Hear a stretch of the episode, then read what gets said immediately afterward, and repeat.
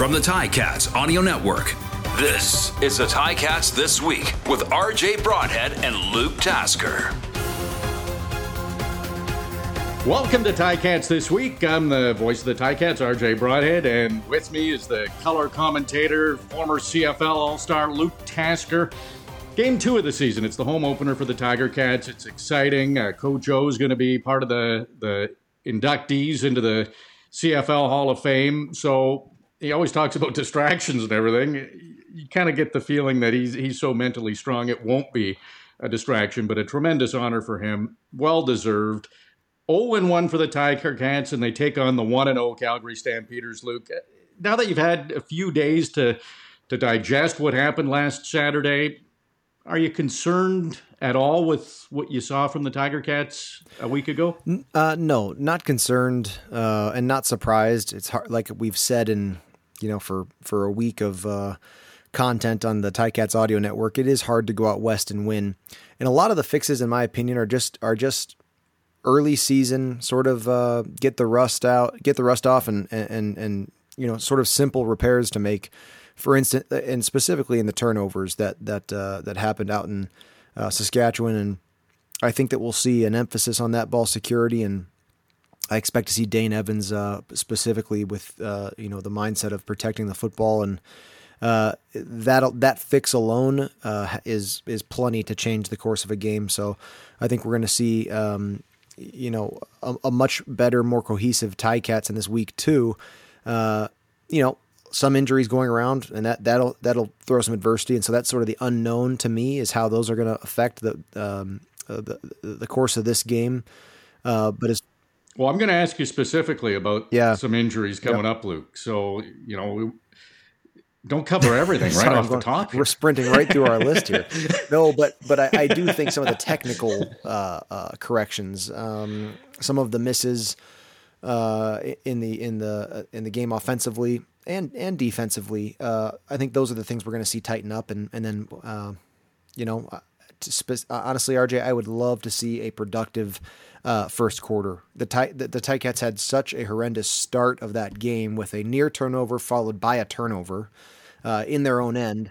And that yes. is, it's hard. It's hard to claw back into it uh, after that. Um, that's what I'll be watching for uh, tomorrow night. A lot of two and outs. They they had trouble moving the football. The the great play to Steven Dunbar Jr. Just a beautiful touchdown, perfect pass by Dane. You you touched on it, and we, we think it, it's easy to just see a football team and see athletes and, and professional players who are supposed to put every distraction behind them and, and go out and play. You talked about the turnovers. Dane had a couple of fumbles, a couple of interceptions. Uh, again, the, the offense didn't seem to be clicking, uh, especially until that Steven Dunbar play. Trouble running the ball. But you're a father. You have three boys, Luke. Uh, Dane Evans congratulations. Uh, he has his first uh, first child, baby girl. But that was the due date was actually the the game day against the Riders. So like there was some question of and we didn't know until after the fact. Dane talked about it in practice that you know he didn't know if he was going to play mm. in the game. So he he had a lot of other things on his mind, and not to make excuses, but maybe just as a as a father, Luke, just say, say how tough is that to to go into a game. It's first game of the year. You're about to be a father for the first time in your life. You don't know when that call's coming. Like that that was a lot on Dane's plate for game one. Yep, it's a lot, and I'm sure that. And I mean, all all everyone who's from the outsiders to the to, to inside of the locker room, and and certainly in Dane's family is happy just for health and uh, well being in that situation. And yeah, surely that's tough. And I, I remember I can think back to to guys to teammates who had. Um, you know all sorts of things going on uh, you know off the field and and and sort of in in privacy that nobody else would ever know about. And sometimes it's something that's happy and sometimes you know like the birth of a child which is equally as stressful. But then there's also times where guys i remember teammates going through some really hard things family loss and uh, things going back you know some guys in the states having issues that they couldn't you know communicate properly or be in touch with their families. And boy, it's every we're all human, and everybody has some has some off the field things that, and that certainly can affect, uh, uh, you know, play on the field. I remember, I remember my wife calling me before practice, my in my last season, and I'm thinking I knew she had an ultrasound, and I'm thinking, oh no, she knows I'm at practice. This can't be good. She called me to tell me we were having twins. Oh yeah. and then I, and then which we, ne- we neither of us knew about, and then uh, you know going on the field, and of course that's good news. But I was equally as distracted for that practice. I could I can tell you. Uh, but yeah, I mean all, all sorts of crazy things going on in in life, and uh, uh, just happy that happy that things have gone well for uh, Dane and his wife.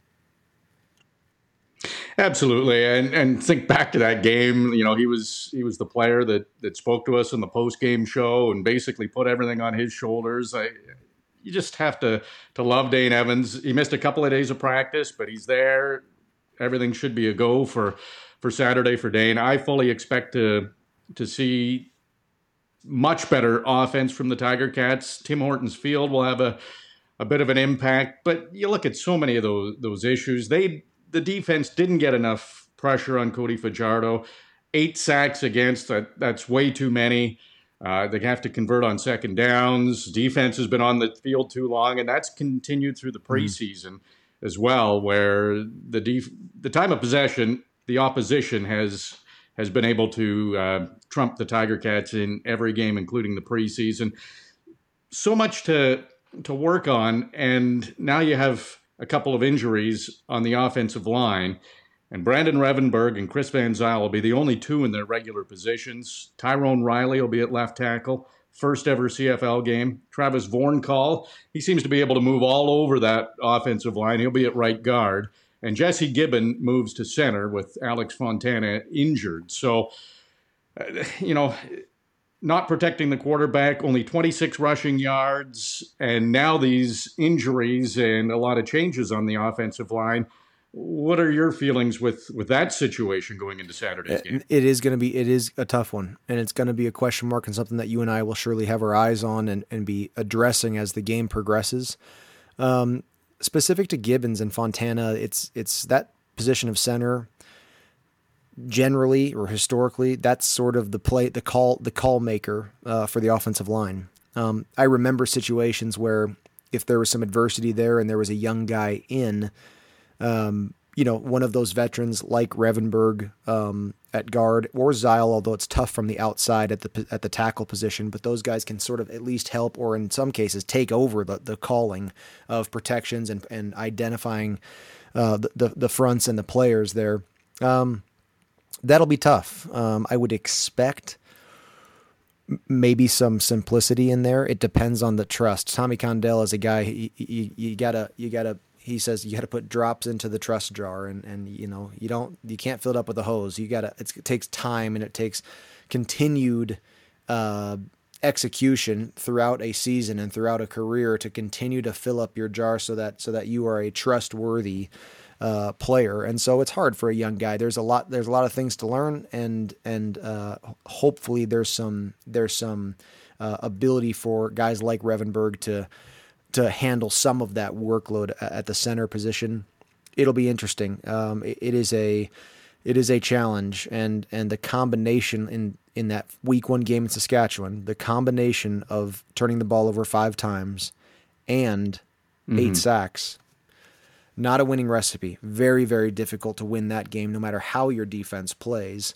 Uh, so um, you're not going to be perfect, but both of those categories, uh, you know, the Ticats have to see uh, a better stat line in both of those places. So the turnovers and the sacks allowed, correct me if I'm wrong, but those are fixable issues, aren't they? To me specifically, I think we mentioned this at the end of the broadcast of the week one. I, those turnovers especially the fumbles in the backfield. Those are the fixable errors. You can it take it's a very slight correction, even just in the hands of the quarterback, to just and I'm not saying that doesn't fix the sack issue. That but to turn one of those into a sack is a bonus because then you get to punt the ball, right? To, to, if you can correct those, I think that is football is it's hard to use the word easy, but that is a manageable fix to make.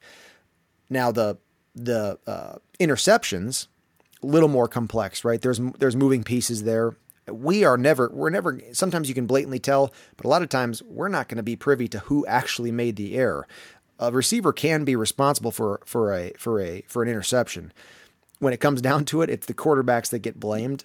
And I'm talking inside the locker room too. They kind of that's sort of the the demeanor of a football player. You know, like you, you put it on yourself.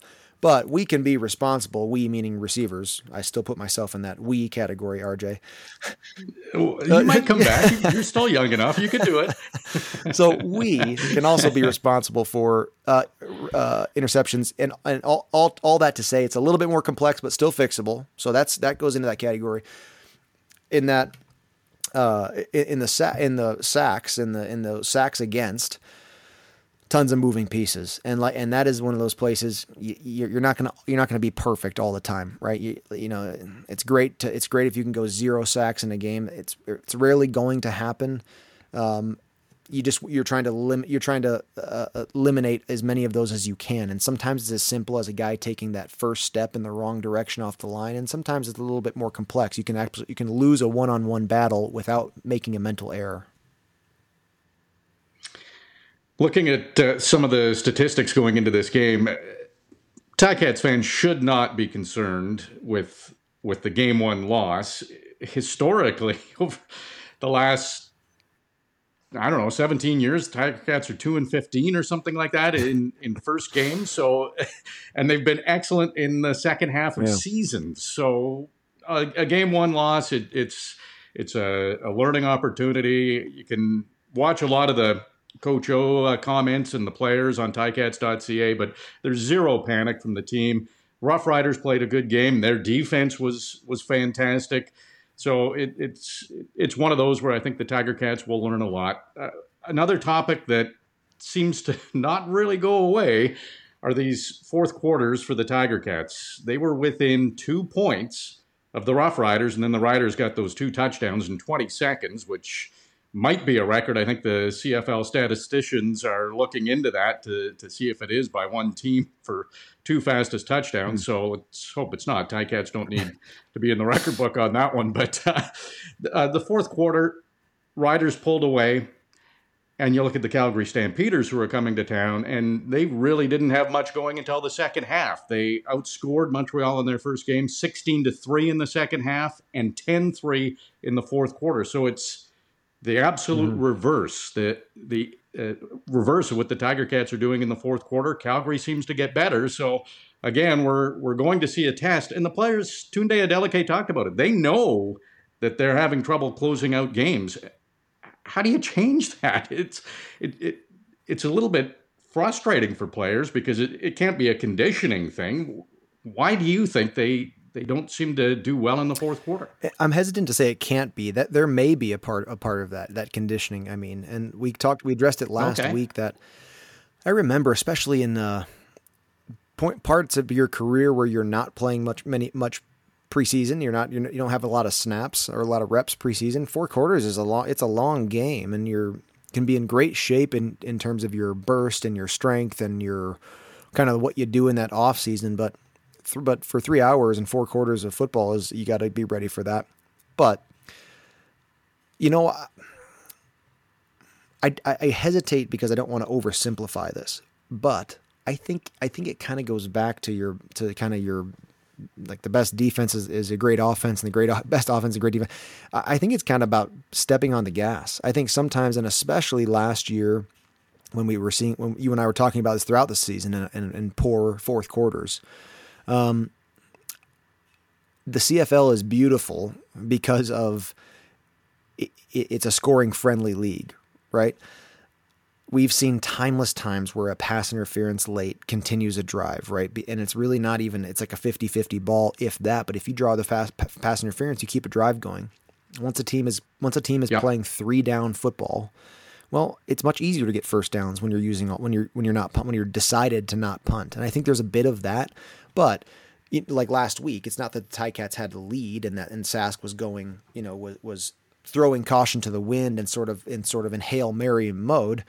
But I do think that the mindset of of keeping your your foot on the gas, being aggressive with play calling. Uh, there was a few times where I thought Sask surprised uh, the Ticats with uh, with a blitz and cover zero that that sort of threw or stalled a drive.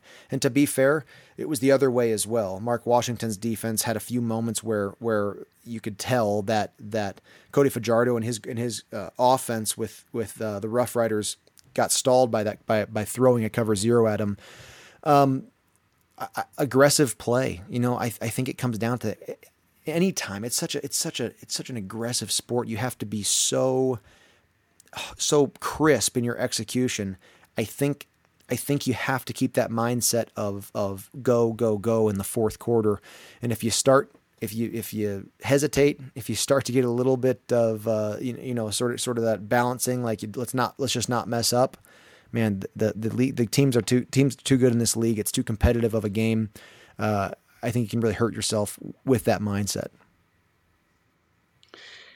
A story back to last year. It was late in the year, and Dylan Wynn wasn't playing just because you know rest up for the playoffs. And I remember talking to the radio team uh, who visited Tim Hortons Field, and they were saying they were upset that Dylan Wynn wasn't going to play because they were excited mm. to to see him play. You don't hear that from fans very often about a defensive lineman. Unfortunately, he's going to be out on on Saturday, and and you can't replace um, Dylan Wynn.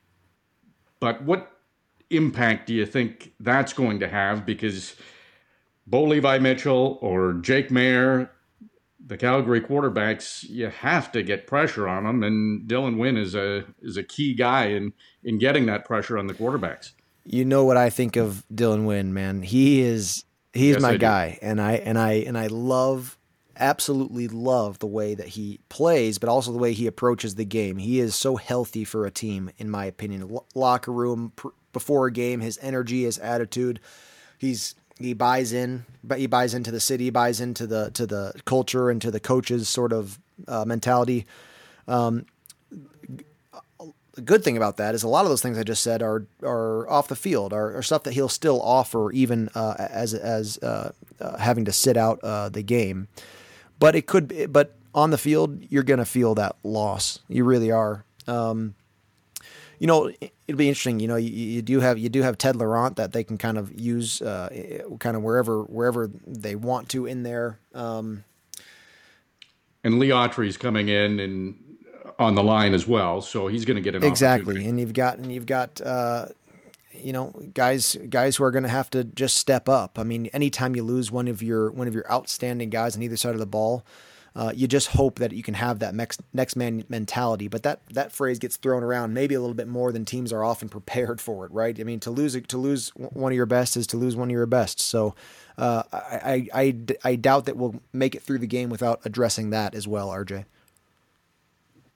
Yeah, it's all things we'll be be keeping an eye on. A couple of Canadian running backs in for the Tiger Cats with Sean Thomas Erlington, Malik Irons. There will be no Don Jackson. He didn't have a, a great game against the the Riders, but got a little banged up. So uh, you know we'll see if the the Tiger Cats can can run the ball. There's no doubt West was best in in Week One. Home teams won every game.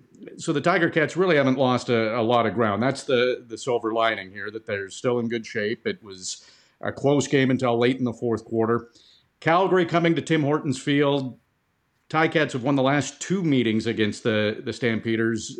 Your thoughts going into the game? What are you expecting? I do think we're going to see a Ticat win. I really do. Sometimes I remember in my career coming that that feeling of a loss like that being like you know not really even heartbroken just being like oh we were we were we played so bad we were lucky to be in it. And i'm thinking back to some offensive performances where it feels like boy that was i'm not even to feel bad about it because i because that's not us. Like i just know that that's not us. And then it's different than those games where you throw for 380 and you have three somebody's got th- three three players have a receiving touchdown and your defense plays well and you lost and it's like man what else are we supposed to do uh, if that doesn't get us a win? Well that's not that's not the situation and the, the Ticats are, are in a place where they can sort of just redefine it draw a line in the sand and say that's not the way to be we know we know what we what we need to do we can't turn the ball over we can't give up eight sacks uh, we have to limit the explosive plays and let's finish this game very, very well. Uh, I think they're, I think they're in a great position uh, to get a win here. The Stampeders, it was good performance. It was a good home win. Like you said, they they finished that game very well. And I remember games uh, out in Calgary specifically, thinking back and as I'm thinking back to the to the to the film there with the Alouettes and that's a hard place to play too. And Calgary Calgary does finish games well at home, but uh, Tim Hortons Field Saturday night, it's going to be just it's just going to be a great atmosphere and a great opportunity for the Ticats to get things on track. Yeah, no opposition team looks forward to coming to Tim Hortons Field. Tiger Cats have been so great. Fans have been so great. We are looking forward to the home opener on Saturday. Kickoff is at 6:30 Eastern Time. Luke and I will have the call. Calgary Stampeders, Tim Hortons Field to take on the Tiger Cats. Will it be win number one of many for the Tiger Cats? We'll find out in a, a little while. We'll talk to you on Saturday, game time across the Ticats audio network. It's been another busy week for your Hamilton Tiger Cats. Luke Tasker and RJ Broadhead have covered it all, and now we would like to hear from you. Email us anytime at gameday at ticats.ca. Subscribe to the Ticats audio network on Spotify or wherever you get your podcasts.